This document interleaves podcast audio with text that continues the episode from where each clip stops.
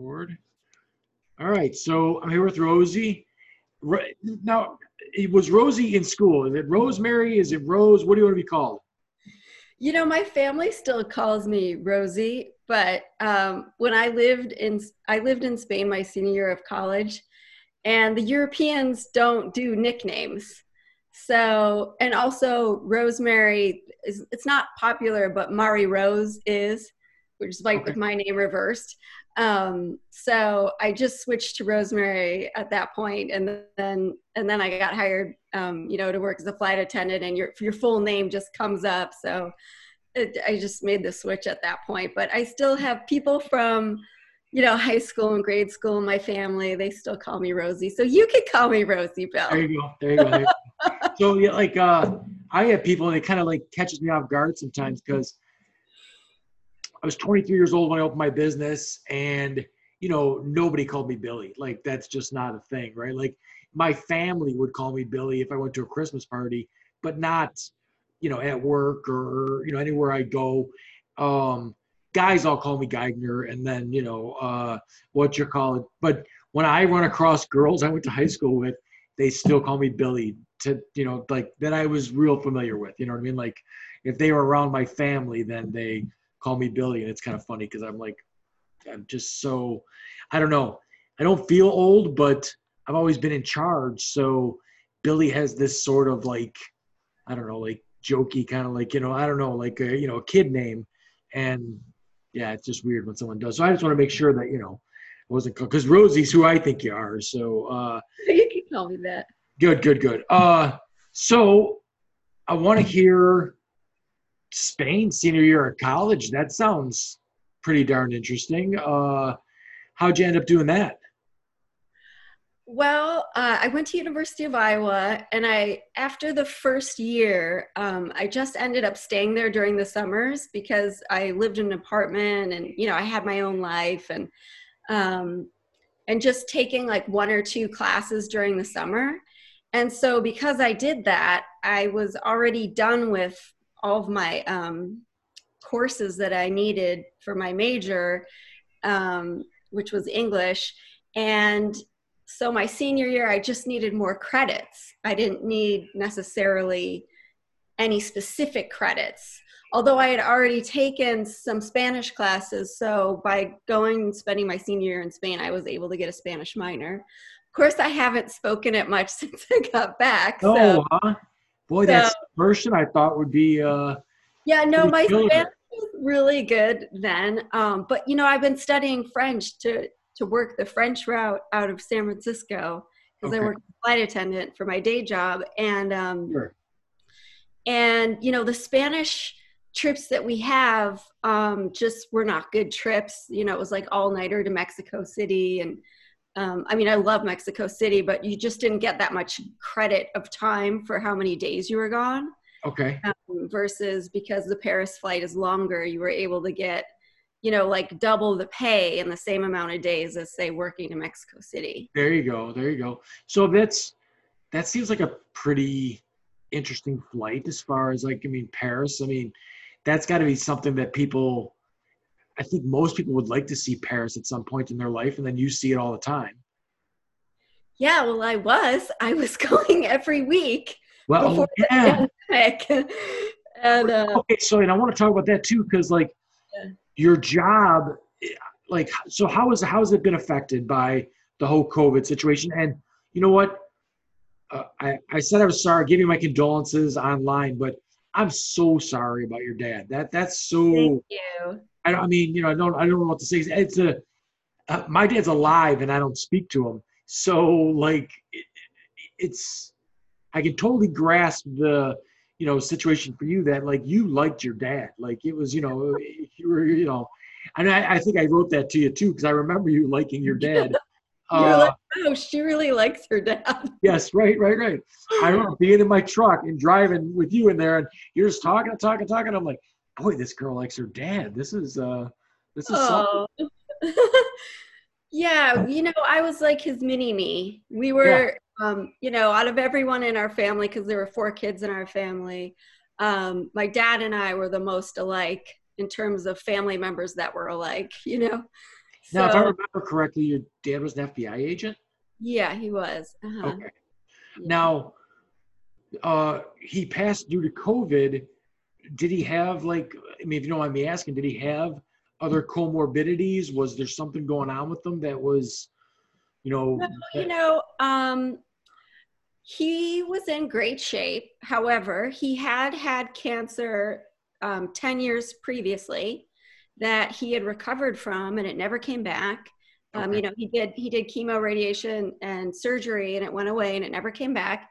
And he um, changed his his eating habits and his um, you know all of his habits to be so healthy, even though he was always somebody that worked out.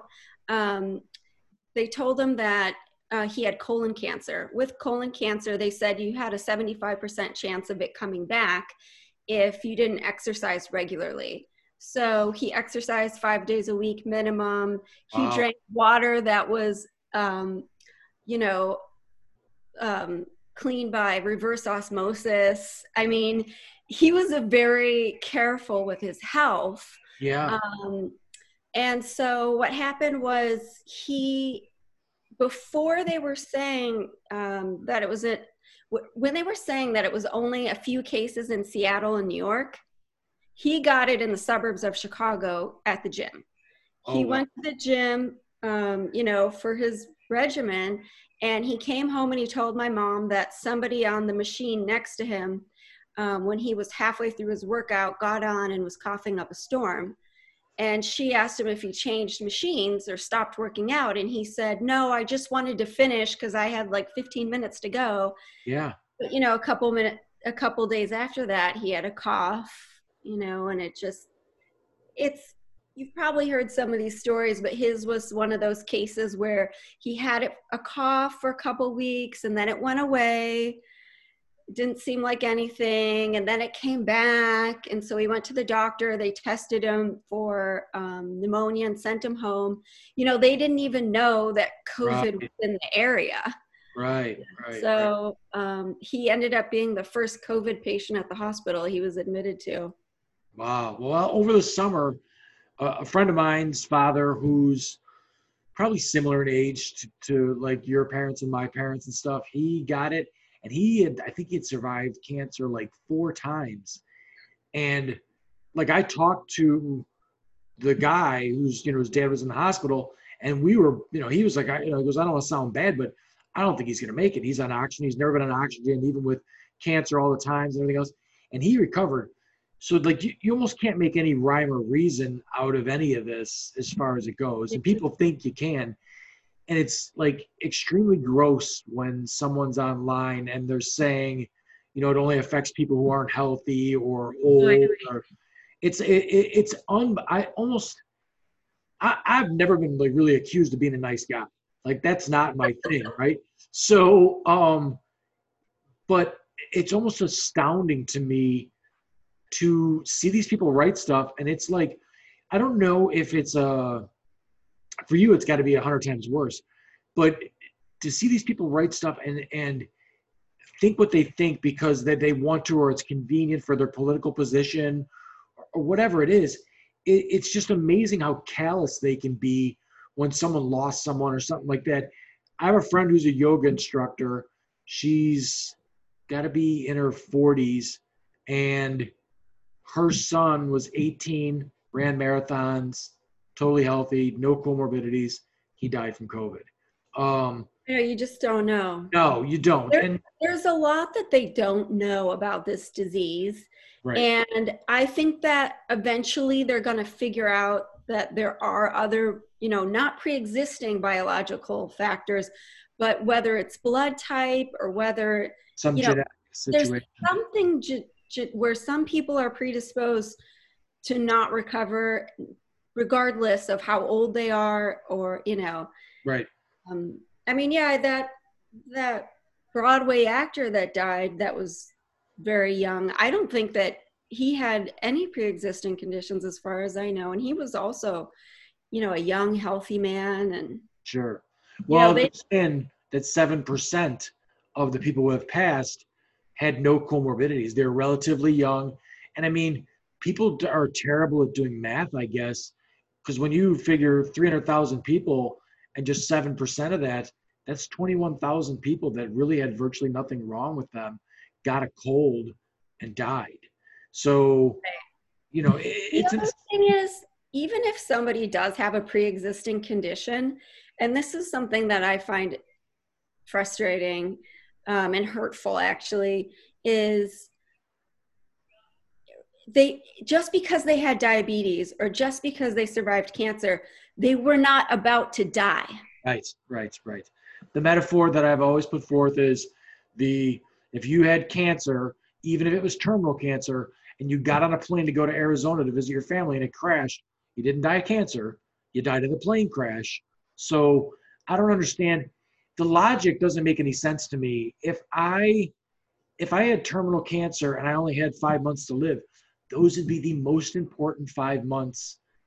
I wouldn't want to lose five days of that. So, like the the, the things they say, it, it it's unbelievable that they say them, and then it's unbelievable even more that they shout it into social media, where somebody that is affected by it could see it and be like, they just don't care. They're, they're their political worship of some meatball is just so much more important than I, being decent to people who lost somebody. It, it, it, yeah, it blows me away. And right now we're in a position where we're going to double this number in a short period of time.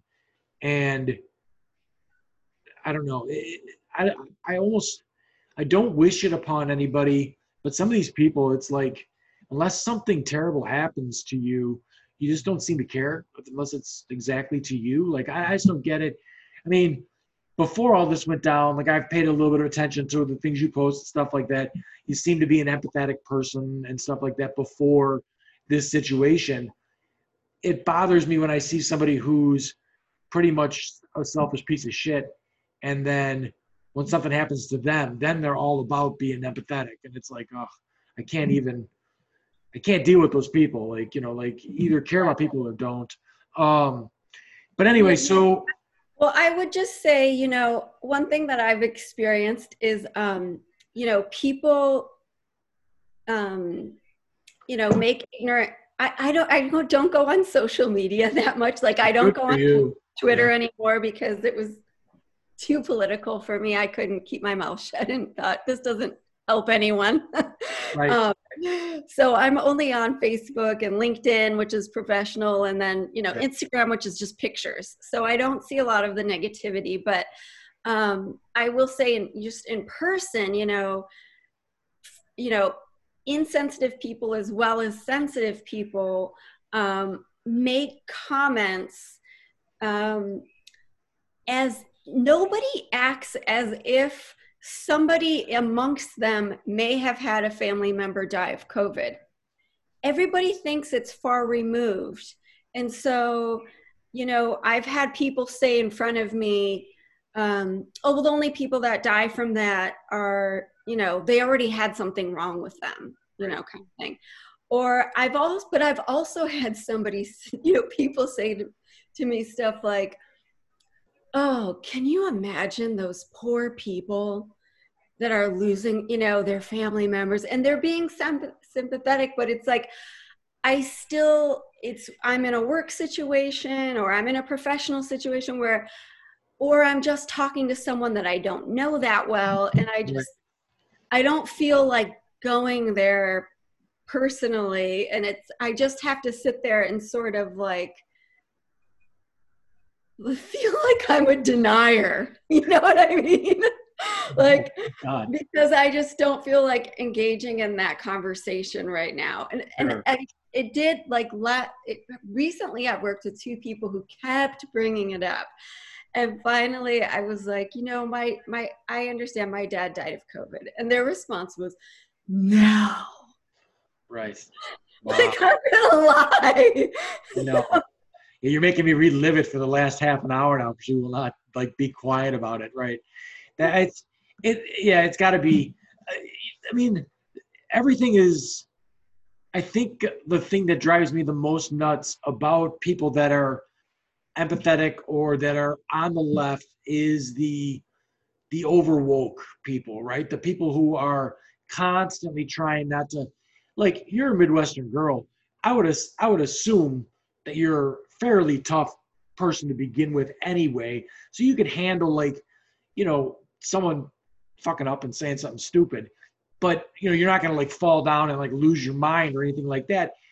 But like people who are constantly, um, I see it see it with the wheelchair stuff. Like uh, I'm on a couple of uh, different groups on Facebook that it's more traveling stuff because when you're I'm paralyzed from my chest down, and honestly, the air flight stuff, it, it, I hate it. I, it. They put me on that dolly. It's the whole thing's terrible. Um, so I avoid it like the plague. But I do if I, I do like to go places. So if I do, I try and find places that I can go that are going to be accessible.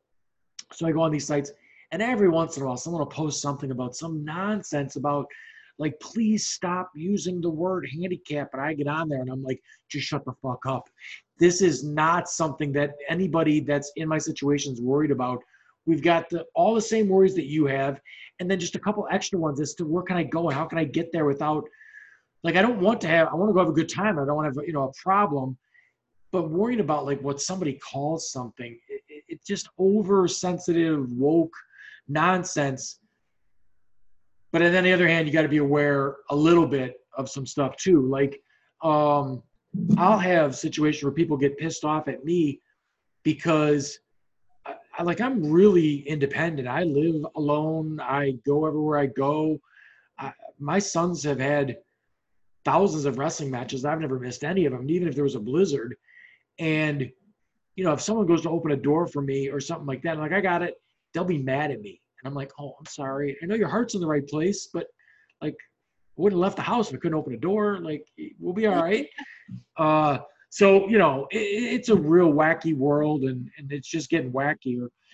I would rather deal with the overwoke people though than the people who are I don't know. It's it's like it seems like it's their life goal to be a dick, and then they finally got their president elected. So like you know, he's a dick and like you know the whole thing's just it's just a fun thing for them it's been fun though this whole not to get all political but uh trump losing has been a blast. I thought it was only going to be fun for maybe like a week or 10 days. He has been losing for like a month now. I know because he loses like every day. Right. I follow him on twitter and it is glorious. I just tweet back at him please never let this go. This has been like the gift that keeps giving. It's just on and on and on. Every single time he loses, like one of the 60 court cases he loses, he just all caps, you know, I will win or we will. I'm like, oh my gosh, you guy. It's so shallow and small. It's crazy. But your job, not to like, I don't want to stand the COVID stuff like with your dad, but your job had to be affected at one point what the air travel was shut down right there was none no international at least right uh, they, they shut down most of the international in fact we don't have we still don't have most of our international routes. Uh, they laid off 15000 flight attendants just at my company. Oh wow. So i became i made the cut but i became much more junior again um, sure. and so um, you know, it's it's kind of a hard time, but I'm just grateful that I have a job. Right. You know, and it, you know, it just seems like somebody else always has it worse. You know, I mm, mean, that's a fact. I lost, I lost my Paris route and I'm flying these terrible domestic, like long days that I never thought I'd have to work again. Right. but you know what? At least I have a job. And um, you know, we closed our international bases. And I worked with this flight attendant who she used to be based in Japan. Um, and now she has the legal right to work in the United States. I don't know what her background is, um, how she has that status, but she does. So now she has to commute to San Francisco and work these bad domestic trips with yeah, me. Right. And you know, she's never she's never worked domestic United you know, United States trips before. So you have these girls from Asia that have only worked international, and half of their passengers have been from their home country, now flying to like, you know, Vegas to Denver. And they're like, what's going on? Like the people of Walmart are on your plane, right? It's it's a completely different clientele. And it's different planes for them. Oh, I, I would imagine that the people going back and forth to Paris are probably more interesting people to begin with, let alone, you know, the, you know, uh, wife beater, you know, flip flop wearing uh, people that are going to Las Vegas. I mean, uh, that's a that's quite the difference. Yeah, well, you know, there's interesting people going everywhere. Yeah, but uh, interesting is an interesting word, right? Like, I mean, yeah. interesting. Uh, you know, yeah, there's some interesting people out there. I don't want to hang out with them. Yeah. Okay, so but how about the job itself? Um, besides the fact that oh my god, the whole thing's turned upside down and you're not going to Paris, you're in a metal tube with all these people now, and then you've got like uh, I know a couple people that flew, and people in the beginning were having every excuse in the world not to wear a mask. I got asthma. I got this. I got that. Like they were just making up bullshit so that they didn't have to wear a mask. I'm claustrophobic was my favorite one. Like this somehow is a thing. Uh, is there any? Does someone get by on a loophole that they don't have to wear a mask in a plane? No. So um, I missed that phase. So what I did was because I saw that our flight schedule was reduced by about 80%, I bid reserve, um, knowing that they would never call me to assign me a trip. Okay. Because yeah. we were so understaffed. So right. that worked for about three months. So the first three months of COVID, where they were struggling with getting people to, um, you know, wear wear masks, and also the airline was trying to figure out what exactly do we need to make our rule be um, to get compliance. Uh, they they worked that out because originally um, they had said uh, if children under two don't have to wear it or if you have some kind of a condition that prevents you from wearing it. So right. of course that's where people came up with well then they realized okay that's not going to work. Because so they changed it to if you're under two years old you don't have to wear it. Everybody else this isn't my company. Everybody else you wear it it goes over your nose and mouth. If right. you won't wear it we're banning you from our airline. And any other and any tickets that you have are are canceled yeah, forfeit, so, not not uh, right. I think they might get. I don't know. They might get a refund. I'm not sure, but we have to write a report, and and then they they don't get to fly on our airline anymore. And so, you know, we ask them twice. You know that most people comply. I think the hardest thing is people with glasses. Um, they need to practice. Yes, because, they fog up or whatever because it fogs up on them and they can't read or they can't watch a movie. And you know i wear goggles at work to protect my eyes. Yeah so sure. I have found to prevent them from fogging what you do is you pull the mask all the way up and rest the goggles actually over the mask. Okay. and and that way they don't it doesn't fog up but most people who wear glasses haven't figured that out and they're struggling and they keep trying to pull it under their nose and it's not allowed to be like that. Yes, right. Uh, so yeah, no, I mean, right. Uh, people drive me nuts as far as that stuff goes. I mean, we deal with it with construction, you know, for a little while it was geographic. So if you were the closer you were to Chicago, the more compliant places were, the more strict they were with it. But as soon as you got out like you know south of i-80 all bets were off. Like you would go into places and literally think that nothing was going on and it was it was crazy. Um actually my son went into a bait shop and had a mask on and a guy turned around and gave him grief about it. Like was like take that stupid mask off kid. This is america or something like that. And i'm like like thank god i wasn't in there and walking around. I would have ripped his arms off. I would have killed the guy. Like i mean if this is america don't i get to do what the fuck i want to do? And you can do whatever the fuck you want to do? What are you telling me anything for? People get eh, i just it just drove me nuts that they were this i don't know like vocal about their views and like imposing it on someone else. Just didn't make any sense to me. Yeah, it's unfortunate that wa- mask wearing uh, was politicized. Right, right. It's yeah. I mean, I always said the worst thing that Al Gore ever did for the environment was to go on those tours by himself. He should have taken a Republican with him, and then we wouldn't be politicizing the you know the the, the climate change and everything else. But um, well, the reason that I wanted to talk to you was I see the screenwriting stuff, and now did you go to school for to write? Or no, okay. So explain what you do first, because maybe I got it wrong too. I don't want to be, you know, you write screenplays or plays or what yeah, do you? Yeah. So, um, well, I went to University of Iowa, which is a, a really big writing school, and I. Okay. I started off pre med, but I got sucked into the um, the creative writing department there because it was so good, and there were so many wonderful authors coming in all the time uh, to give readings, and um, it's a, it's an exciting exciting place for a writer to be. Um, it's an exciting place for a wrestler to be too. Oh, yeah. wrestling, but right. Well, my you know my sons and stuff. So yeah, we're we're constantly. Uh, you know, we watch a lot of Iowa wrestling and stuff like that. But uh, oh, okay. Go ahead. I'm sorry. Uh, so I um, well, I then I went and got my master's in fine arts and creative writing at San Francisco State University, and I worked as a flight attendant, you know, while I was going to school, and um, and I was really studying poetry, playwriting, and fiction and when I graduated, I had a book of poems um, published that won an award. It's called Sky Girl. It's about a flight attendant before and after 9 11, and that's published by Fence Books. And I produced a one act play at um, the Phoenix Theater in San Francisco about witches. And then I. Um, wait, wait, how did you, wait, okay, witches.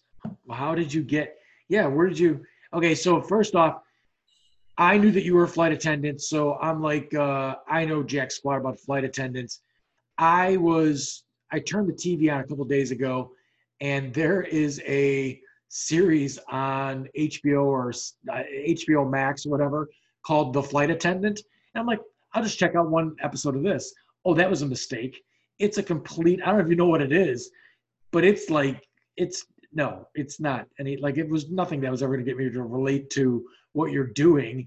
It was like uh, this woman is a uh, alcoholic, drug user, um, slut, uh, and a flight attendant, and she wakes up with some guy that she picked up on the plane, and he's dead. And then I'm like, oh, I'm out of here. This is not gonna help me relate to Rosie in any way. yeah, I don't. I never watched that show. Honestly, I don't want to like watch stuff about the airlines for fun. It just like stresses me out. I've seen enough people trying to put their suitcases in a bin when I'm actually at work. I don't need to watch it for fun at home. there you go. There you go. But, How do you go from you wrote poems about the flight attendant situation to the witch situation? What uh, are you? Do you practice witchcraft? No. Um, I had a witch on my podcast, so I just didn't know. Oh yeah, no. It's called the Letter Witches.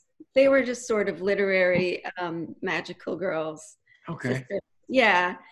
Um, but then I I um, started just uh, I had taken a few screenwriting classes, and I just got more and more into the screenwriting. Um, and so I've been focusing really on that for the last several years. And, um, you know, doing well, like winning awards. And this year I uh, placed in the Nicholl Fellowship as well as the Page Awards um, for their quarterfinalists, which is, um, those are the two biggest screenplay competitions. Um, the Nicholl Fellowship is the one that's hosted, um, sponsored by the Academy Awards. Um, so, you know, I'm making progress, and then um, I'm actually co producing a short film that I wrote uh, with uh, Dave Usner. I don't know if you saw The Last Black Man in San Francisco, but he's the naked white guy in it. if you ever no, Oh, I didn't. I'll have to check it out. Uh, that's wild. Yeah, and so uh, we're we're co-producing a a film about that I wrote. It's about a family of deaf clowns um, that they live in a forest and they have a little girl, and uh, they come into the city to perform and raise money, and um, they have a tragic moment. And it's sort of you could look at this as being um, a superhero story. You know, um, you know when you see the flashback of how batman became batman or sure, sure. this is kind of like episode one of um, children of deaf adults are actually called coda c-o-d-a ch- child of deaf adults okay. and they actually have um, some interesting challenges that not everybody thinks about they're kind of like children of immigrants because um, sometimes they have to communicate for their parents with you know the store tender or yeah, yeah. you know um, so they have some some additional responsibilities that maybe most kids you know kids with parents who can hear that don't have. Right. So, now do you remember the legrands that we grew up with? Like april legrand and jimmy legrand and you know i'm so horrible. I can I've lived too many places and I've yeah. met too many people. Well, their their parents were both deaf. Okay. So they had like the the um light things in the house that flashed if the doorbell went off and like all that kind of stuff. And they did have, just like you're saying, extra responsibilities over regular kids. You know, regular kids, your parents take care of themselves. Now, what you're saying resonates with me because, like, my sons and, and my daughter and stuff, they were they were like uh, you know doing the lawnmower at, at eight nine years old. They were doing things that other kids wouldn't do because I'm doing a wheelchair. I'm not going to mow the yard. You're going to mow the yard. So uh, yeah. they had other responsibilities over top of uh, you know what a normal kid would have, and they, I think it translated to them being a little bit more responsible as they grew up for things that they could do yeah definitely. I mean i think things like that that cause a child to have some more responsibilities can just add to um, just their strength of character and that combined with their parents love they can really blossom into this amazing thing. So that's where i compare it to a superhero um, you know that that that's sort of the journey that this this girl in the um, the movie goes on. But so we're really excited because we were able to actually cast deaf actors, and um, they're actually a couple, which is great because it's the time of COVID. Yeah. So we're like, oh, good, one less thing to worry about. Um, sure. And then the girl that we cast, her mom is deaf, and then we actually cast um, her mom to play the older version of her it's um it's just a short scene so there's no lines in it. The character doesn't have to be deaf. Um, obviously the little girl isn't um, but it doesn't matter um, whether she can hear or not actually um, in that scene. But so we were excited to be able to support um, the deaf community. And and one thing that turned out to be really neat that i hadn't thought of you know, I wrote these characters because when I was in training center for flight attendant, we had a foreign language requirement, and one of my classmates, both of her parents were deaf, and her first language language was American Sign Language, which was um, what informed these characters. But um, uh, one of the things that's been really a blessing to see is that they're so excited about this project, and I realized that you know they're used to being sort of cast as like maybe the deaf friend, but not having the story revolve around them. Do you know what I mean? Yeah. Where, where they're the central character and this is sure. about their journey. So it's been, it's been, um, it's been nice. We, we had to sh- push the uh, production back. We were supposed to film it last week and it was just the COVID was, um, rates were spiking so much that we decided to push it back into March just because, um, you know, we don't want to risk anybody or their families coming to the set. So sure, even sure. though we're going to follow protocols and get the COVID test, you know, still nothing you do is 100%, you know, because right. it doesn't necessarily show up for a few days or. Yeah, know. well, that's, you know, even with the, the podcast stuff, I started doing the podcast because when I got injured, I realized that like one of my favorite things was to you know, make some food, open a bottle of wine, and have talk, have conversations that are you know more meaningful than like you know you know the weather or what are you watching on TV or like you know the small talk bullshit. Like actually, and sometimes for some people it takes maybe two three glasses of wine for for you to get there. But when people start to really have conversations about things, I, I generally think the general public's pretty stupid.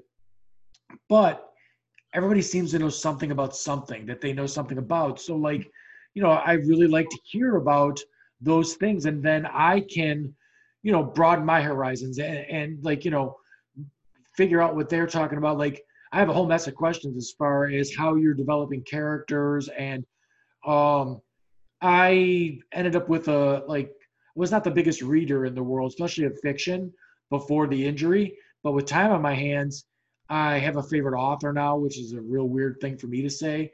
But uh, um, and his books, uh, John Irving, have been made into all kinds of movies. The Cider House Rules and uh, there, a prayer for Owen Meany was made into something that was titled differently. But uh, um, there, there's like four uh, World According to Garp. So, and with reading those books, I think that sometimes the job that you're doing is villainized because you're the person ruining the book when it goes to the movie. A Prayer for Owen Meany was ruined. It was absolutely destroyed. I don't even know, like, it didn't even make any sense. Like, I watched the movie and I was like, oh my God, who did this? The the person in the book is someone who's like exceptionally small, but they're not like this like the person in the movie was like uh like Willow, like like the the the smallest dwarf in the world. It was not a feasible situation for that character. Like the character was an outstanding wrestler and a really really mean dude, and the the person that played in the movie he couldn't wrestle a koala bear. Like it, it, it was just terrible. Um, so like, how do you you, you're talking about developing characters and writing for characters. Are most of the things that you're doing a screenplay for something that come from some other literary work that you're taking and then you change into a, a movie or a play? No, my screenplays are pretty much all based off of um, a true incident um, as its kernel. So something that really happened, and then I kind of um, I study it that you know when it happened or if, unless it was firsthand. And then i um, sort of the characters just sort of evolve from you know studying the situation. And um, for example i just wrote um, my latest screenplay is about my dad. Um, i actually was planning on writing it before he got covid. Um, i had i thought that my dad was such a, um, a great character because you know my husband would always say oh my god your da- you have to write something about your dad because you know he just had a hard time expressing his emotions and you know he's a classic dad from when we were kids. You know like men are more woke now or whatever. Um, you know and he's this irish american guy who you know liked to drink too much and had a temper and but was really loyal and really loving and very good. And, anyway, so I always wanted to write something about him. So I asked him what um, his most interesting case was, and he said the Diane Masters murder. And so he organized all of his notes, and there have been several books written about it, and we talked about it a little bit and we didn't have time to do our full sit down um, interview with it because he got covid all of a sudden. And sure. by the time we knew he had covid he was in the hospital. So um, but uh, so i read the books to sort of fill in some of the gaps of the storyline and um, actually have an appointment to talk to ivan harris who's um, was another fbi agent who worked on the case um, also and so uh yeah i mean it's based off of our family and you know i exaggerate things it, you know it's kind of like taking silly putty You know you take silly putty and you get a picture of whatever was in the newspaper, whatever, but then you kind of pull it and reshape it and stuff. And so that's kind of what I do with my stories. So, so was it when you read these books? Was it wild to read a book? What, like, is your dad mentioned in the books that have to do with the? You know what's funny is he is, but sparingly, and he complained to me you know, I remember him complaining when these books first came out a long time ago. He was like, These authors that write these books, none of them bothered to interview the FBI agents who worked on the case. And yeah, uh, it's like a really good idea because these guys literally studied what's going on. Like you could get a great summary from these people to be super smart. I think what happened is that that case actually went on for so long and there were police detectives assigned to work on the case who worked on it for years uh, very hard uh, and didn't ultimately solve the case um, it ultimately moved to the fbi turned out that there were police officers um, involved oh, um, wow. um, which was why the fbi had to get involved but the authors that I read, it seemed that they had just focused their um, interviews with the police detectives on their portion of the story. Um, so, and I don't know, maybe the book was just going to be too long to, yeah, you got to kind of narrow things. Sure, it's got to be edited of some sort. Sure, sure, I get yeah. it. It's just that's pretty cool to you know have something that like you know that's my dad like that's that you know in this story that that's cool and then what you're going to do which would you know you'd be able to extrapolate you know your father probably better than most people do and then you can definitely add to that character because you can you can fill in the things that wouldn't be there. So when you write this will you write it like like more like what person is it in? Are you writing it from your dad's viewpoint or are you writing it from a third person or? Um, yeah screenplays are all written in third person. Okay. Because they're kind of like um, directions for a director to read. Um, you know they're sort of like a recipe you know then you add this much you know so it's like then roger walks to the door okay um, you know it's not it's not like a novel where you can decide um, which person you want to write it in. Sure, sure. Okay, okay. Um, so then, obviously, when you write a screenplay, is this one set up where it's already someone's looking for this, or is it something that you'll shop around afterwards to see if someone will make it into a movie? No, I'm going to shop it around. Is that yeah? Yeah, that, that's.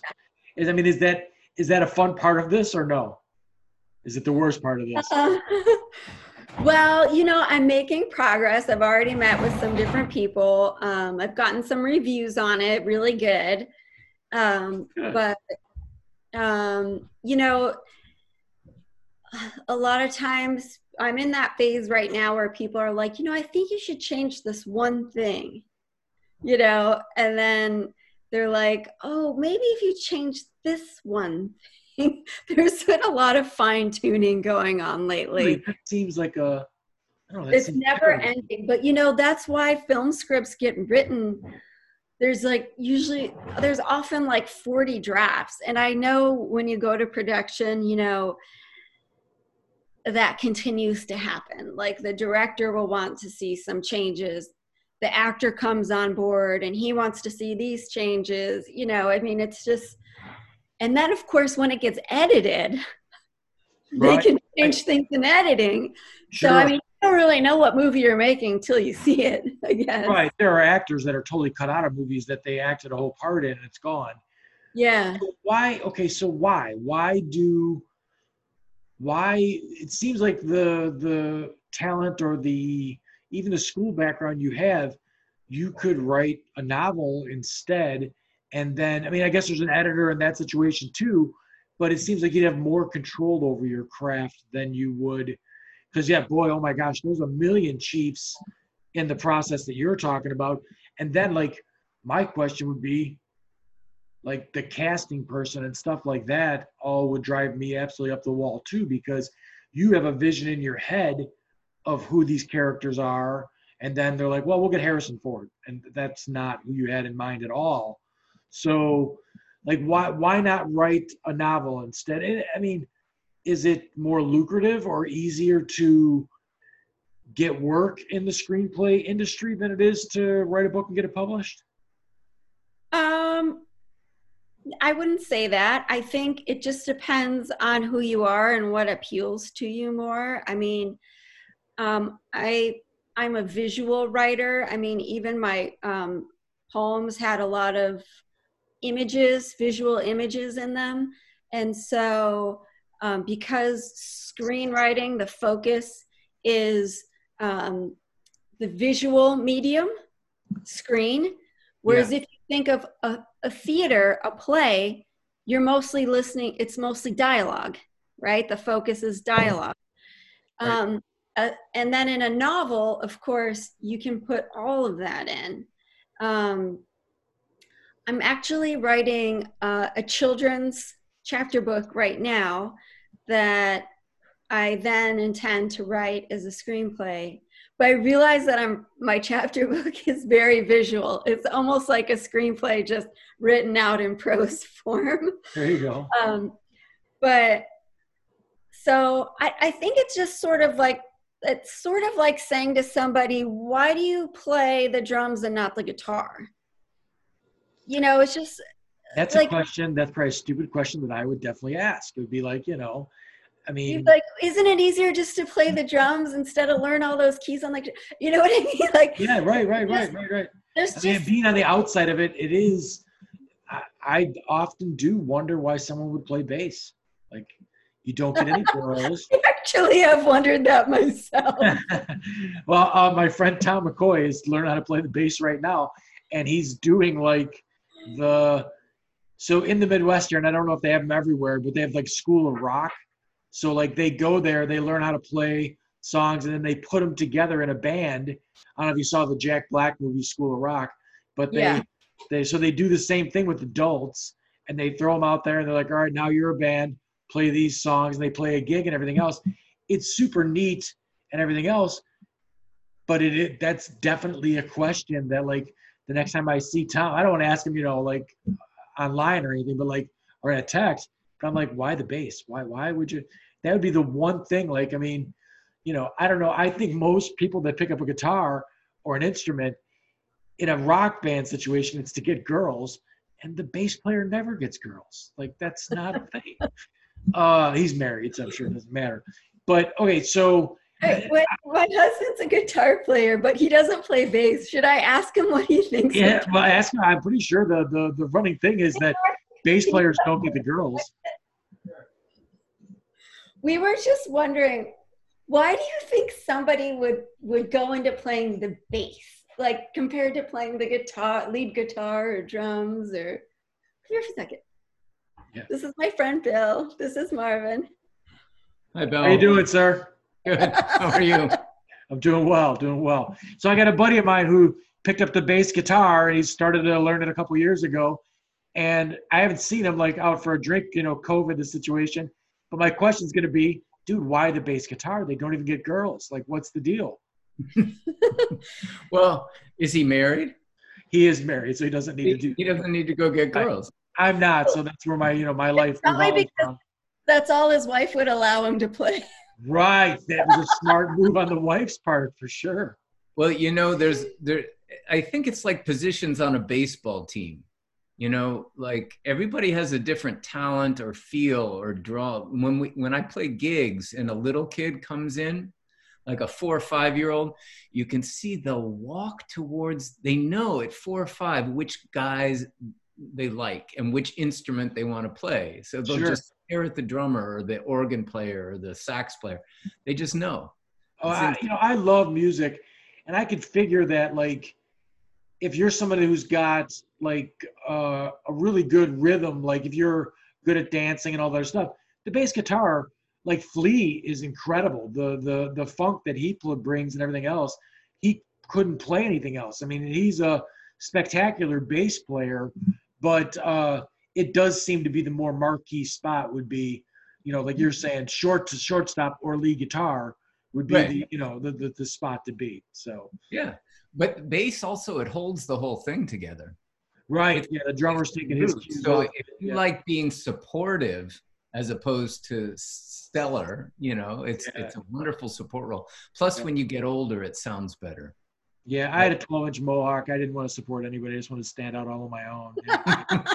I showed him a picture of you with your mohawk. Are you still a guitar player? no, no, I was never a guitar player. I was a skater kid, like just you know goofball. Uh, I was an athlete more than you know the. Yeah, Rosemary said you were a wrestler. Yeah, well, that stuff too. But I mean, uh, uh, more football in high school than uh, than than that. But my uh, uh, my started my sons out in kindergarten wrestling, and they're supposed to be wrestling the NCAA this year, but COVID, we took a gap year. So, Yeah. Uh, just working construction, but uh, but yeah, no, I mean, uh, the music stuff is. I'm very, you know, into music. I've always got music on, so I get the whole, like, you know, where do you want to be? And I mean, certain personalities. If you're a drummer, I think you've got your own, you know, that animal from the Muppets is prob- probably the, uh, you know, key personality as far as a drummer goes. Mm-hmm. You know, Yeah. so yeah. Now, I mean, if you want to get real cynical, uh, you know, when we were kids, the person played the bass who was the worst guitar player right. because I there's only took, four- so I did take two years of guitar lessons, and it was. I don't think that they ever got even to a. It was all acoustic stuff. I don't believe we ever got to a point where they split us up into who wasn't very good at it and who was better at it, sort of a thing. We were just learning chords, Yeah. and, you know, silly little songs and stuff like that. But uh, um, well, same thing with baseball. Like you were making that that analogy. If you're a terrific baseball player, you're going to play shortstop or second base. If you're not very good, you're going to play right field, sort of a deal. You know, they're going to put you out in the outfield. But Right. cool, cool. Well, good to meet you. Nice meeting you too. Yeah, have fun. Good luck. Good luck. Uh, I've seen the pictures and stuff. Seems like a swell guy. Uh, what you call it? Um, so, eh, but anyway, so as far as the, the the screenwriting stuff, I think you made a good analogy as far as yeah, like why would someone do that? It, sort of does seem like you would run in more interesting circles if you're writing screenplays, right? Because you are dealing with all this other process that goes on where someone who's writing a novel i don't know might be kind of a lonely existence right where you're sort of like in an apartment in a room by yourself with you know all quiet trying to think up characters and you know all that other stuff Yeah, I mean, I do think networking is more important in, um, you know, TV and film um, because, you know, you have to meet people um, to collaborate with, you know, whereas you really don't when you're a novelist. Um, you think of So- TV. We would now. Would you ever want to do something like, like that? Would seem like a lot of work. Like to write for a regular, like a show that's on, you know, like 13 episodes a year, whatever they do. you know what, Bill? When you see how much they get paid for per episode, you're like, yeah, I guess I could do it. Yeah, right, right. No, I would, I would bet you. I mean, when I see a movie star go to doing a like a, even like a, uh limited series on on HBO or something like that, like a Game of Thrones or something, there's so much more work that needs to be done on something like that versus an hour and a half movie. You know, I mean, uh, yeah, Keanu Reeves is in John Wick and he does two hours worth of of actual on screen time. I'm sure there's more work behind the scenes, but someone who's on eight years of a sitcom, you know, I don't watch TV shows. I just don't find them to be funny. The laugh track bothers me and all that other stuff.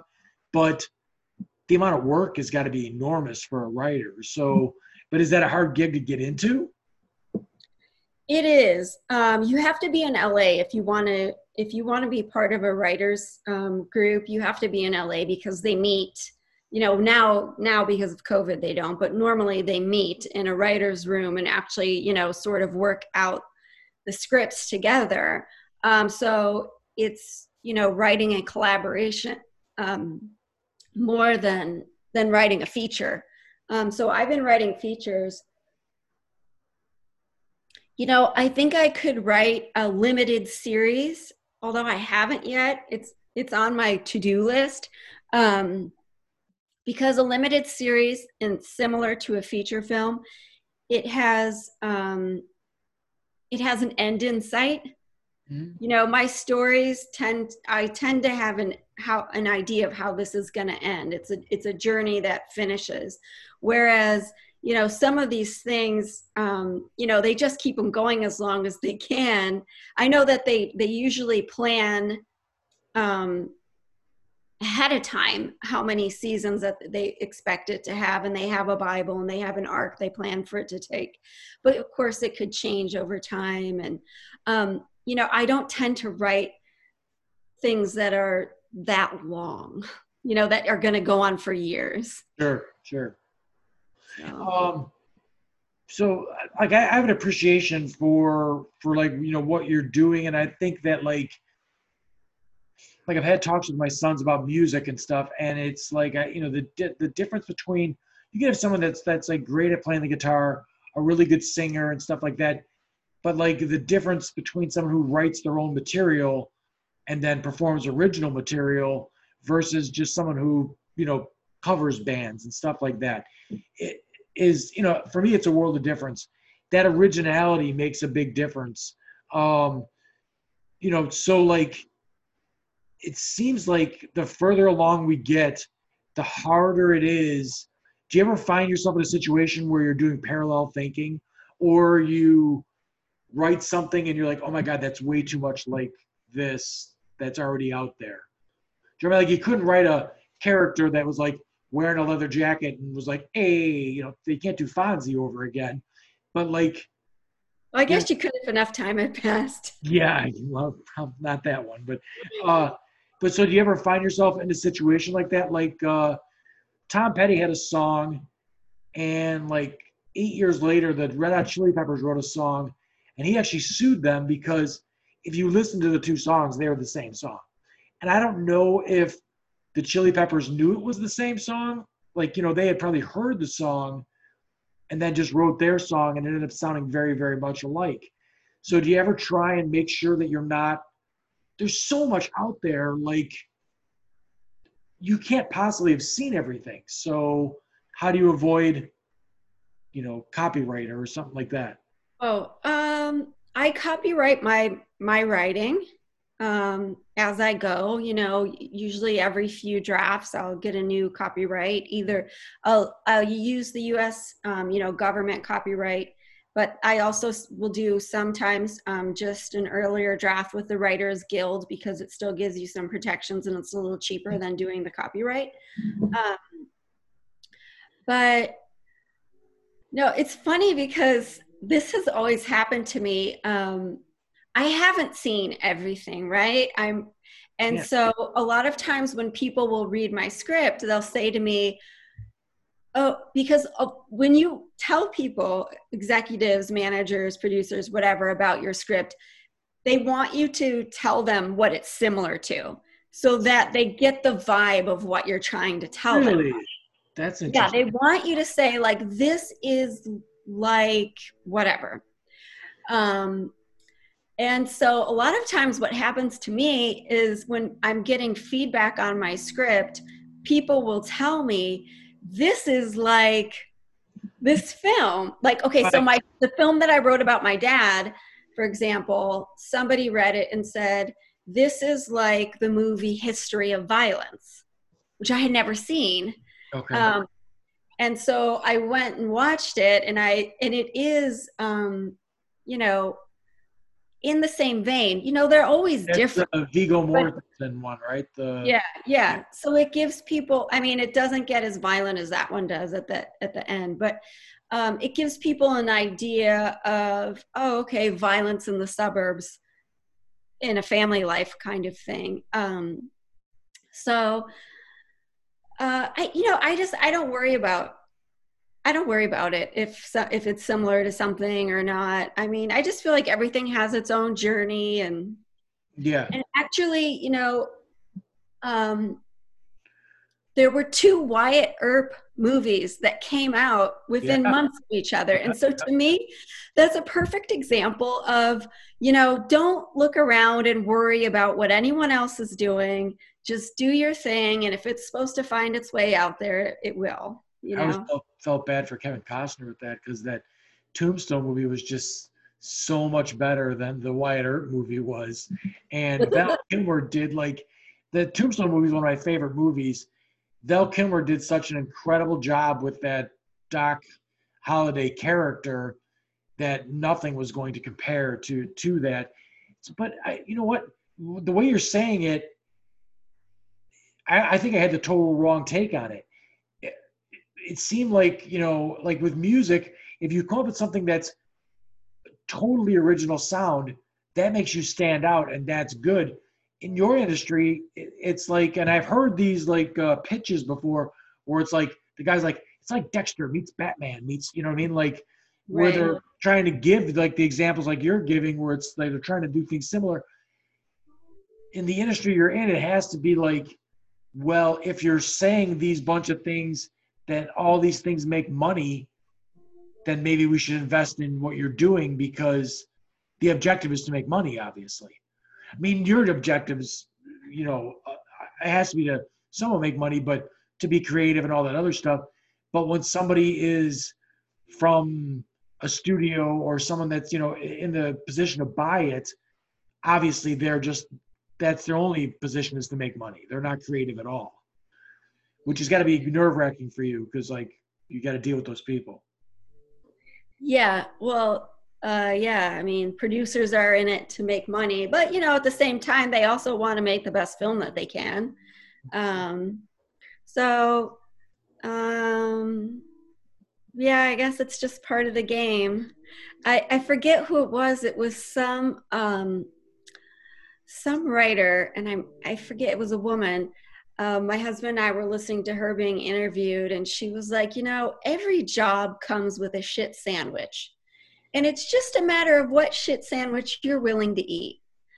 And it's like, yeah you know, and so is it, you know, that's why maybe some writers also become directors and producers so they, they can maintain more control of their art you know whereas most writers don't do that. Most writers after you sell it um, you don't get to control what they do to it anymore. They can you know change a lot of things and you know you don't get any say. But um uh i don't know. I i just trust that people will try to make the best choices that they can for a project and everybody wants to see it be the best that it can be. And now is is that the reason that you moved from the midwest out to like you said you were in san francisco for grad school or something like that?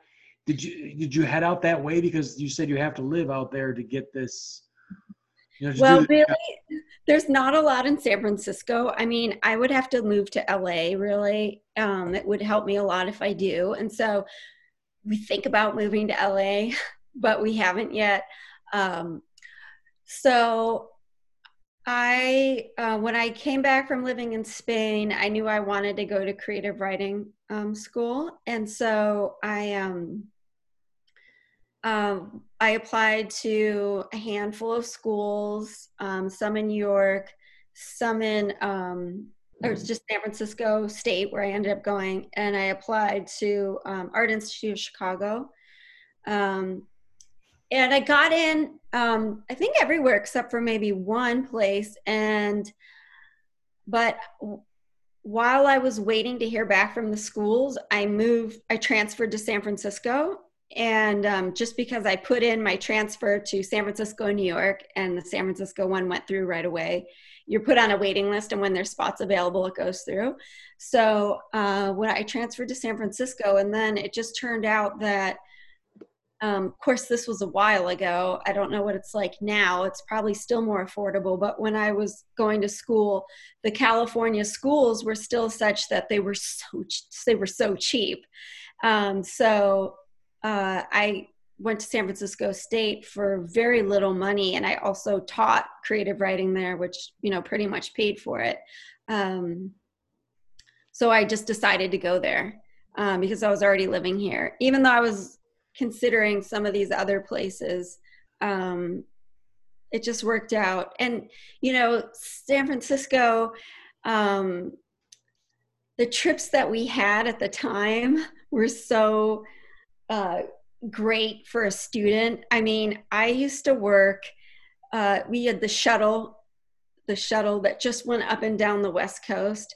So I wouldn't um, leave my time zone and I would work like three days a week, the 5 a.m. check in, and get to my hotel. I used to bid the double Vegas layovers. So I'd get to my hotel the first day at about 10 a.m. And then I'd go to the pool, do my homework, and then, you know, go to dinner, whatever, come back, get up, do the next, you know, fly a couple flights, end up back at the hotel at noon the next day, go yeah. to the pool work on homework, then go to dinner and go out. So, and then when I came home, I had the next four days off, right? And it was great. So I could go to school or I did, and I did all my homework. Yeah, that, that's really strange that that seems like a job that really, boy, that really, it, from the outside, it does not seem like something that would fit going to school at all, but it totally fits it because it's it was, so and I had health benefits and flight benefits. I was like, this is the best job for a student. I got my whole master's degree and I taught right. undergraduate while I was working. Of course, we don't have those um, that shuttle trip anymore, which was really nice because it was just nice not to have jet lag. You mm-hmm. know, even though I was getting up early to work the 5 a.m. so I could get to the pool early to do homework and stuff like that. Um, now, did someone tell you so was flight attendant the job that you had wanted, or was it just like this is the perfect job if you're going to school like this because because of all those reasons? Yes, somebody told me. I would have never known. Um, so when I lived in Spain for my senior year of high school, I realized that the reason people study abroad their junior year is so that they can get themselves set up um, for when they graduate uh, their senior year. You know, they're making connections, they're going on interviews. So I came home from Spain with nothing set up for myself. And it, I knew I wanted to apply to creative writing schools. So I just thought I would just take a year and apply to schools. Well, my aunt said to me, Why don't you apply to be a flight attendant? Um, my friend did that and she put herself through nursing school. And then she was able to be a nurse a few days a week and a flight attendant a few days a week for her whole career. And it worked out really well for her. So I was like, oh, that's great. And at the time, I didn't know anything about any airlines who would be better to work for, or, you know, I didn't know anything. I just went through the yellow pages. Nice. and called all the airlines and asked if they were hiring flight attendants. There was only one they were hiring flight attendants and they were like yes we're hiring but you must speak a foreign language. And i had just lived in spain for a year. Yeah right you're like, perfect right. perfect. So okay so i mean like that's a job that maybe maybe the flights to paris and stuff like that are less this way but in my experience and you know some of my flying was done to go to uh, tahoe to go snowboarding and like you know stuff that was fun with friends. You know, we would get on a plane and go somewhere with a bunch of dudes. And, you know, when you're going anywhere with guys like Danny Shanahan and stuff like that, you know, they're problems for the flight attendants for sure. Like they're sure. looking for the good looking flight attendant. So what sort of like, I mean, there's got to be some pain in the ass situations. And then I hear like on planes, if someone really gets out of hand, they bring the plane down and like, you know, get them off the plane. Uh, it, it just seems like that's a job that you know you set yourself up for a some harassment of some sort. Like you know, I never thought about these sort of things till I got older. But like every waitress is in a short skirt, every flight attendant's in a skirt. Like it's like you know. Not really. oh no, not anymore. No, okay, but I mean, it seems like a job that if you're a nurse, it's sexualized. You know what I mean? Sort of a thing. Like, I, I guarantee you, I can find the sexy flight attendant outfit for uh, Halloween. Right. Well, you know, to be honest with you, um, the media loves to talk about the airlines for some reason and sure you could pick any you know you could pick restaurants and you could do a story on somebody getting harassed um, you know at a restaurant. But you know the truth is on the airplane i find that most people behave because they are in um, a group situation so that nobody can say anything to you that the people around them can't hear. Right.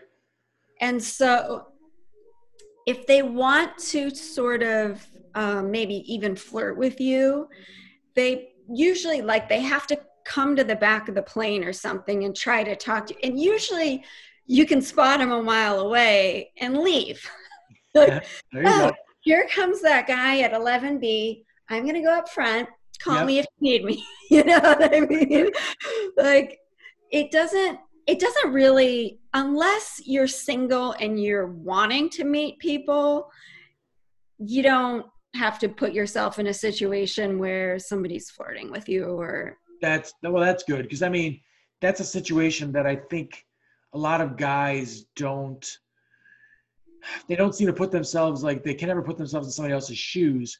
And to make somebody uncomfortable and then be trapped with them on a plane you know, at least if you're in a restaurant, you're out of there in half an hour.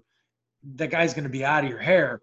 But if you're on a two hour flight, like this sucks. Like here, this guy, I just shot him down in the first 15 minutes and I got to keep looking at him for the next hour and 45. It's not fun.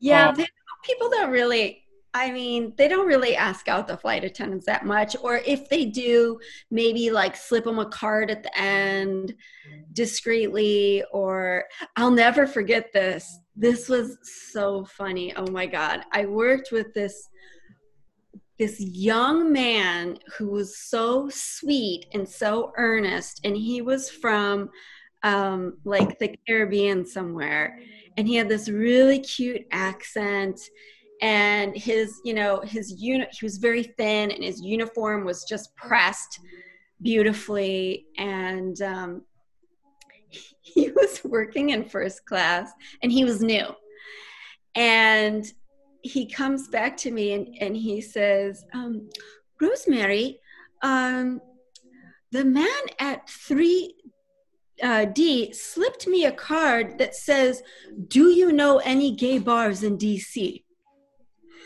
Okay. And then he goes, and I looked at the card and I said to him, Sir, I do not know any gay bars in DC, but I will be happy to ask my colleagues. He said that out loud.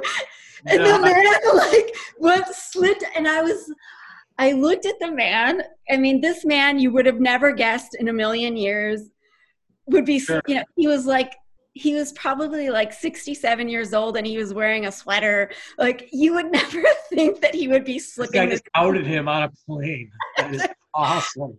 I said, I said, um, you know what? I said, I don't think he really. So, so this is this is why he told me. He's like, so do you know any homosexual gay, homosexual bars? To tell this man, he's trying now, to do. Wait a minute. Said, wait a minute. Now, the guy that you described to me was not a homosexual. It's not no, but he but he Your description he, sounds very homosexual. Right? So I go I said this I said I don't think he really needs a low a bar. I think he no. knows how to find them. I, I'm like he's hitting on you. That's why he asked you and he and he goes, "Do you mean he thinks I'm homosexual?" And I was like, "Yes, he yes. does." And he goes, but why would he think that? And I was like, I don't know. I mean, you're at you. Like you're skinny and you're really neat. Your, your uniform looks so nice on you. like, so I always thought that I dressed well when we were when we were younger, right? And I was probably like 22. I was in an elevator in Chicago, nice hotel, and a gay guy hit on me. And I looked at him and I go, um, I'm not gay. He goes, yeah, honey, I know. And I'm like, oh, really? And he goes, hey, you're not, he was like, you're not neat enough to be a gay guy. And I'm like, oh my God. I go, I was dressed up for this. Like, are you kidding me? But yes, I mean, the guy you described sounded homosexual for sure. You know, like, yeah, well, because it's just a stereotype. Of course, there's straight men that are very neat, you know? I don't know. I think it was the combination of the profession, you know, Mhm. because there are a lot of gay men that are flight attendants. I, okay, so I have that story on a flight because I'm a dude in the wheelchair. They brought me in there first, and the flight attendant, which was a male guy, sat down next to me and was like, just talking. He's like, so, you know, we are waiting for the rest of the, the boarding to go on and everything else. And for some reason, it was taking forever. And I said to him, you know, so you like this line of work? He goes, well, there's a lot of gay guys in this line of work. And I'm like, really? And he's like, yeah, it's kind of a gay guy thing. And I'm like, oh, okay, well, there you go. So I don't know if that's true or not, but it was, as far as he was concerned, he thought it was true. Well, you know, what's funny is um, out of San Francisco, because we have a gay, a high gay population anyways, a lot Yeah. of the flight, male flight attendants in San Francisco are gay and also some women. Um, but it's funny because if you fly out of, say, Denver, you know, Denver, the male population, what happened there was um, when the airlines first started hiring male stewards, as they were called, I think at the time. Um, in Denver, there were so many ski bums. But I mean, what what appeals to this?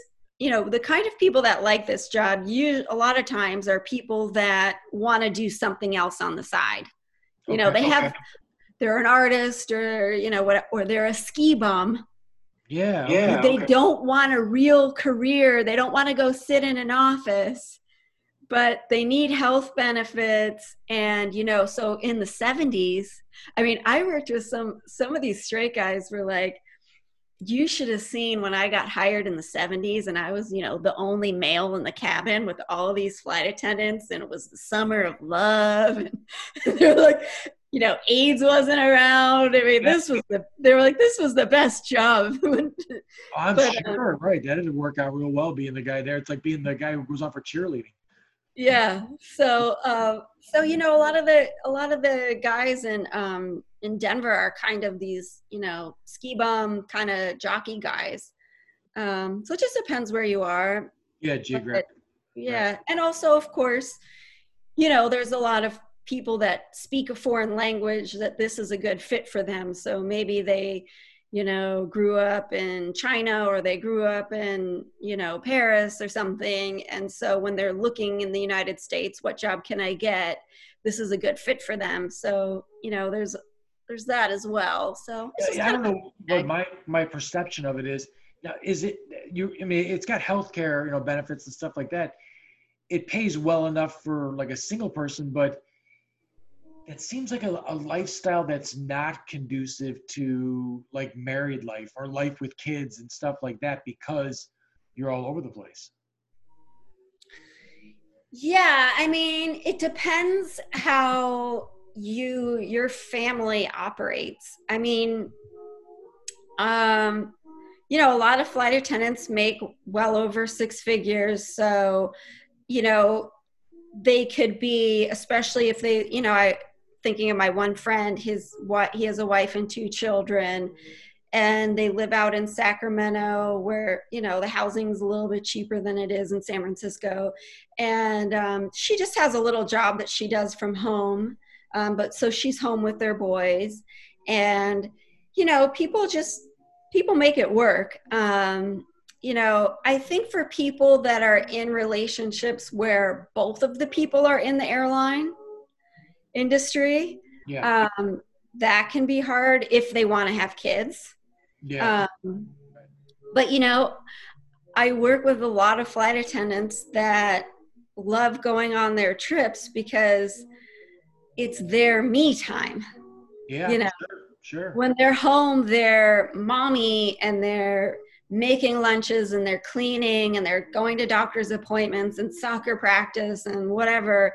And then they get to go, you know, to New Orleans and have dinner with some other adults and go for a nice walk. You know what I mean? So it's It's their a completely different persona they can put on when, when they when they get there. Uh, so how was the culture? You know, I traveled a little bit when we were younger and stuff like that, and like me and Danny Shanahan, speaking of New Orleans, spent 21 days in New Orleans. Just we drove down there and 21 days of debauchery. It was you know right up to Mardi Gras, and then we then we left and we went up the whole East. We were gone for 35 days on this like road trip that are you know we lost so many brain cells. I don't know what to do about it.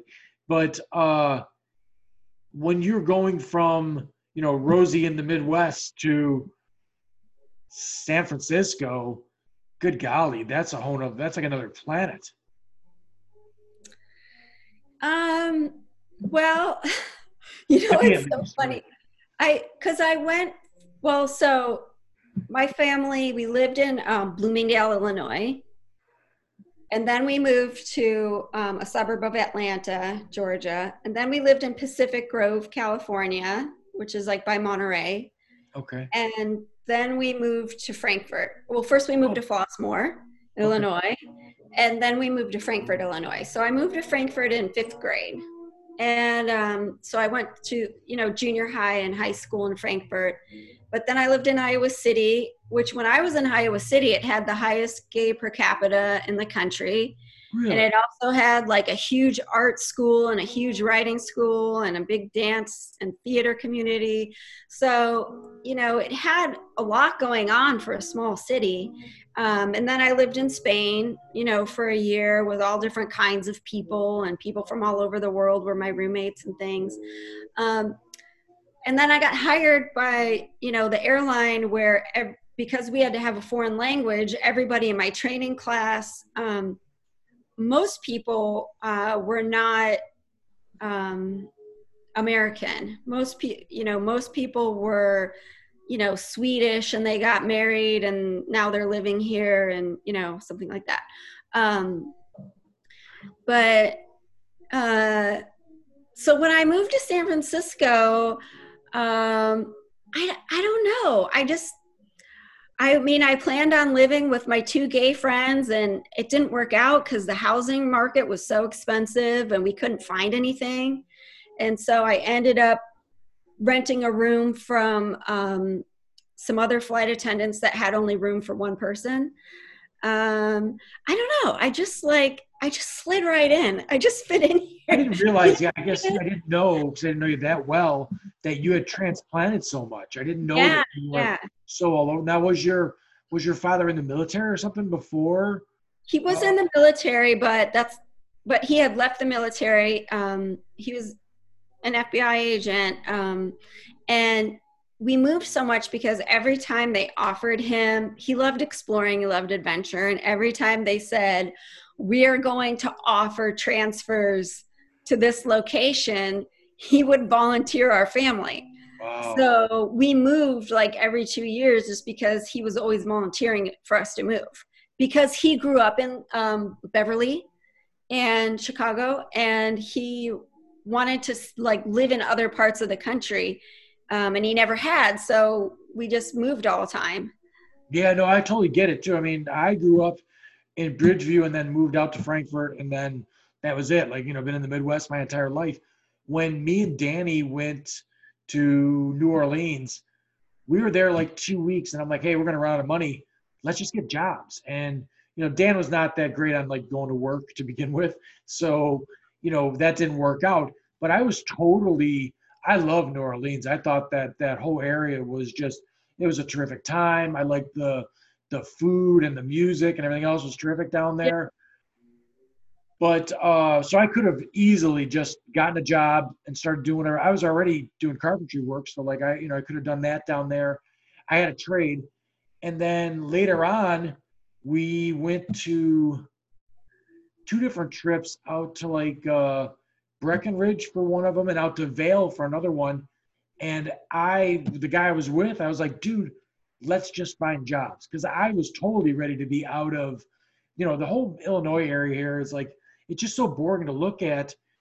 Um, I sell real estate now. One of the things I always push with people is like, listen, even if the house is not perfect, but there's a view, like think about it because almost everybody I know gets tired of the house but a view seems to never get old. If you're looking at mountains, if you're looking at a lake, that kind of thing just seems to stay for a real long time.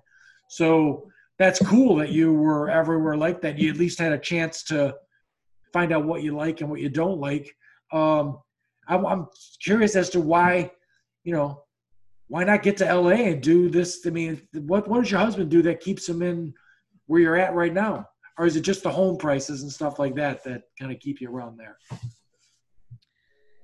Well, no, I mean, San Francisco and LA are both expensive. Mm-hmm. Um, because I want to write features, not necessarily television at Yeah. this point.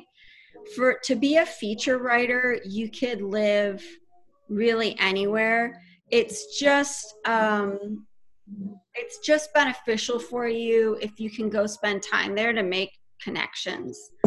Um, but I've just been trying to go down there um, when I can and make connections. So you know, I had a film that was got into a film fest there, and I went, um, and I I made a new friend, and um, then I got into another film fest there, and that new friend came to that to the other one to support me, and you Yeah. know, so you know, I'm just been going because it's close you know um, been going down there when i can at this point. The um, i'm based in san francisco so i like working normally when we go back to normal um, hopefully. Um, i like doing the paris route because it's only three days and it's worth a lot of hours and then i have four days off. Sure. um, we don't have LAX. We do have a base there, but LAX is so saturated um, with flights already that we don't have very good international. Uh, we don't have that many international routes out of LAX. So if I were to be based in LAX, I would be flying these long domestic days like I'm flying right now. So most of my friends that live in LA um, actually that are flight attendants actually are based in San Francisco. So they fly up to San Francisco and fly their international trip and then fly back down to LA. Um, so it adds that commute on. So it's like, do I want to commute every week and be a flight attendant, or do I want to commute and go down there sometimes to try to network for film? yeah. You know I mean? Oh, the the hustle and bustle has got to be, and the the networking situation there. There's there's so much going on. I mean, I always hope you know anyone I talk to. Obviously, like I'd love to see. So where would I find something that like you said you had some some stuff that you went to a film festival and stuff like that? Is there a link you can send me that I could actually like watch the production that was put on or? uh, you know like it, it's you said there's some small scenes and stuff like that like where would i find something you wrote that i could like see Well, things that I wrote that you can see. I have um, a short film produced. Um, it used to be on YouTube. I don't think it's still there, or I think you might need a passcode or something. I think it's Oh. on Vimeo or something. Um, and um, but yeah, so the film festivals they generally um, because my scripts aren't produced yet yes um, you know, so they will have some screenings, or sometimes the screenings are in the movie theaters, and then the festivals like kind of alongside of it. Um, just depends how it's run, but there's actually really good ones in Chicago um, that you could go to, or maybe bring your son to, or you know, they're they're usually like three or four days. You might want to go um, just for like a day, or, you know, and they have panel discussions. Uh, it's very educational. I mean, I think your sons would really enjoy it. I mean, even if they ultimately don't want to go into film, just to go for a day and kind of hear what people are saying might be interesting. see now i always thought that uh well the the film stuff we have such a structured uh everything around me is about work right so like we're doing construction um you know my sons uh they're they're gonna go to college to be engineers and they're i had a crew of five guys that worked for me before i got injured and i would you know almost all my guys I would take my sons over those guys any day, just because the work ethic, and then they do everything the way that I taught them to do it, and everything else, so like it works out good. Um, and then I think like a year ago, I started thinking, boy, I really neglected the arts as far as like trying to get my sons to do stuff. It's always been really based on like math and science, and then wrestling takes so much time, and you know we travel for that and everything else. That I, you know, I said something to my to my one son like junior year. I'm like, hey, what about like doing a play or something? And he looked at me like my head was on fire. He was like, what are you talking about? And I'm like, why don't you like you know like you're gonna go into senior year like I don't know do something different like and he was like this that's the craziest thing in the world.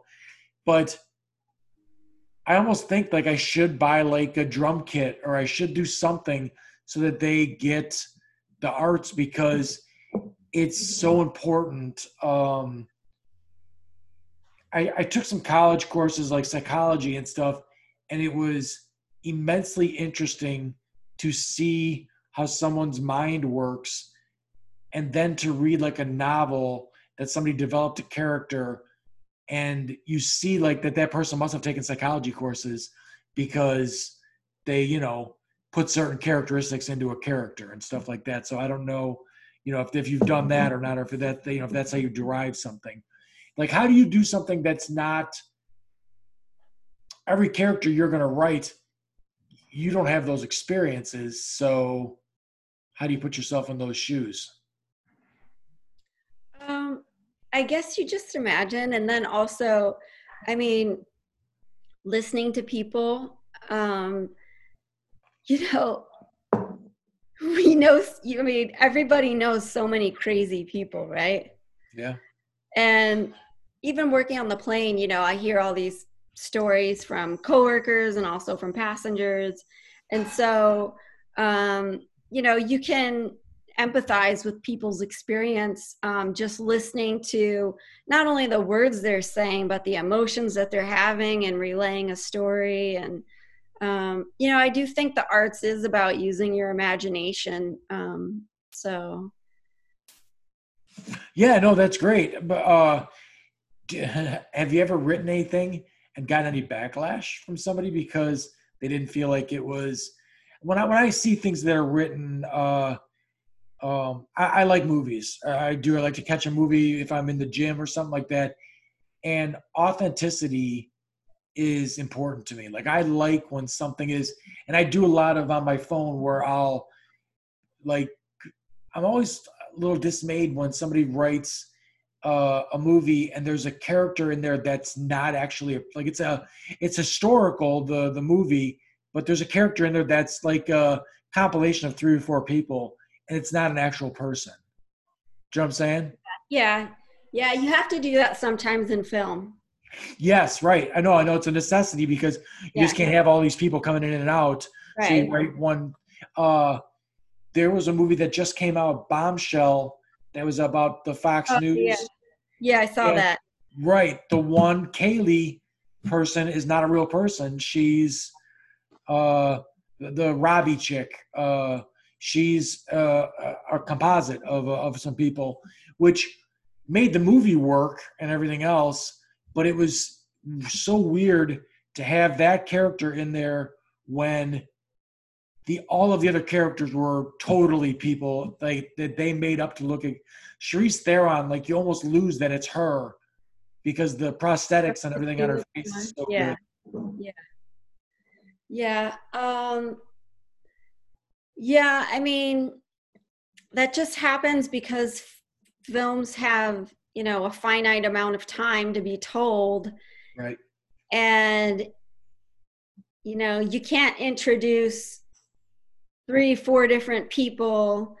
Uh, you know, if you can just condense it into one person having all those different experiences so that the audience can relate um, you know that's what you're trying to get across and i think that's the main objective you know i guess you know that would be one difference with um, like writing it out uh, as as a novel or not even as nonfiction you have the time to explain things as as long as you want to. Right, right, right. You know.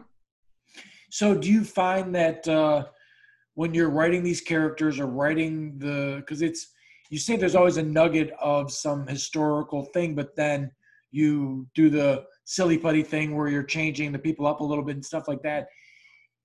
How what is your process for that? Do you have like a pen and paper or something around you all the time in case something comes to mind that you want to add uh, to somebody or you want to alter something or put something in a character do you get something and write it down right away? Or the, the creative writing to me is is interesting because again like it's the original writing thing right? So like it's the artist that does something totally original. What's the process for you? How do you make interesting characters? Um you know it's always different. I guess it kind of depends on the project. Like the one that i just did um the based off of my family the the characters were sort of um you know based off of my actual family members. Um and then you know just oh i don't know i guess you just kind of um sometimes characters will will sort of just blend um, different qualities from different people kind of come together in your mind. Um, you know i mean i i wrote one screenplay that has a roommate character and that roommate is a compilation of at least two different roommates that i had both crazy um, put it all put it all into one you know? And um, so I don't know. It just uh, part of it's uh, subconscious that brings everything together for you. It's not all um, plotted. Got it. Got it. That that I mean, it's just an interesting. You know, there's not a lot of people who their job or you know even their side hustle or whatever it is is to sort of be creative. You know what I mean? Like it's if you're a garbage man, you're just picking up the garbage. If you're doing carpentry, there's a little bit of creative that you can do in there. Like if someone wants you to do something, you can come up with something that's different than what you normally do. But if you're someone who's just building, you know, houses in a subdivision, you're really not doing anything creative at all. So it's just interesting. It almost seems like you'd have to, like your other job where you're being a flight attendant, there's not a lot of creative stuff going on there.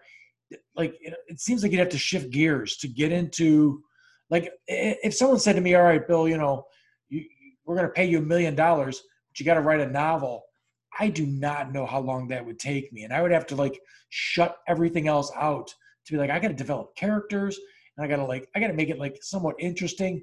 I guess I could draw from people that I knew, but mentally, that would take an enormous amount of work. Do you sleep? I mean, does do you wake up in the middle of the night with like thoughts on that stuff? Oh yeah, I get ideas. Yeah, right, right. I just had an idea. Right. So, do, I mean, do you grab something right away and write it down before you lose it? Because I come up with ideas and then I forget them. Yeah, sometimes. I mean, a lot of times during the day, I can just put it in the notes in my phone. Um, there you go. But um, yeah, sometimes I'll have a little piece of paper by my bed, but usually I remember. Um, yeah, you know, yeah, I'm terrible at it. I come up with ideas for it's it's gonna sound corny and stupid, but I come up with ideas for inventions and like modifications for something that I'm working on or something like that all the time. And I will at three in the morning be like, this is the greatest idea, and then go to sleep. And when I wake up, I'm like, it's gone. Like I totally forgot what I was gonna do or something like that. So I just would think that, you know, a character there's so much to somebody and i find the most entertaining movies that i watch are the ones where there's so much to the character. Like you know if a character's doing a certain thing um and then you find out that they were you know uh molested or something like that as a kid or you find out like the backstory like you were saying with the batman thing means so much to that character Right. So, you know, it just it seems like to build somebody out of nothing or out of just a little bit of something seems like a monumental amount of work, Rosie, to be honest with you. Like You know, I'll leave you with this food metaphor and then I'll go make my dinner. there you go. It's kind of like an onion. Bless you. It's Thanks. kind of like a character is kind of like an onion where oh. you might think of the core of them like, oh, they're a policeman or whatever. All right. And then over time, like you'll wake up in the middle of the night and go, oh my God, but he wanted to be a baseball player. And Yeah. then, oh my God, he's divorced. Oh my God. And like you'll just kind of, the, the different layers will just kind of come to you. So you just have to sometimes, I don't think you can really rush it, or at least I can't. You just have to let it sort of um, marinate. There you go. There you go. There you go. Cool. Cool. Well, I, I, I appreciate you giving me some of your time. Uh, I enjoyed the talk. If something comes up that is big and everything else, by all means, like I want to hear about it. So get a hold of me and Thanks. let's uh, talk again sometime. Good luck, and uh, hope to hear uh, something big coming out of uh, you know what Rosie's writing real soon. Thank you so much, Bill. It's great to see you and to talk to you. Terrific. Thanks, Rosie. Have a fun uh, vacation. I hope it works out. Well, we'll see. We'll see. They they won't let us dirty dirty Americans in Canada right now, so we'll see if they let us in there at all. Okay. All right. See ya. Bye bye. All right. Uh, if you like the podcast, I know this was a short one. Uh, please click the subscribe button. Um, you know, love to get subscribers. Love to hear uh, any input from what you think uh, about the podcast. Uh, constructive, I don't care. You know, I'm going to do what I'm going to do, but I'd like to hear what you know someone has to say about it. So please subscribe to the YouTube channel. The podcast can be found on uh, Google Play, uh, the Apple Store, and um, Podbean. All right. Thanks so much.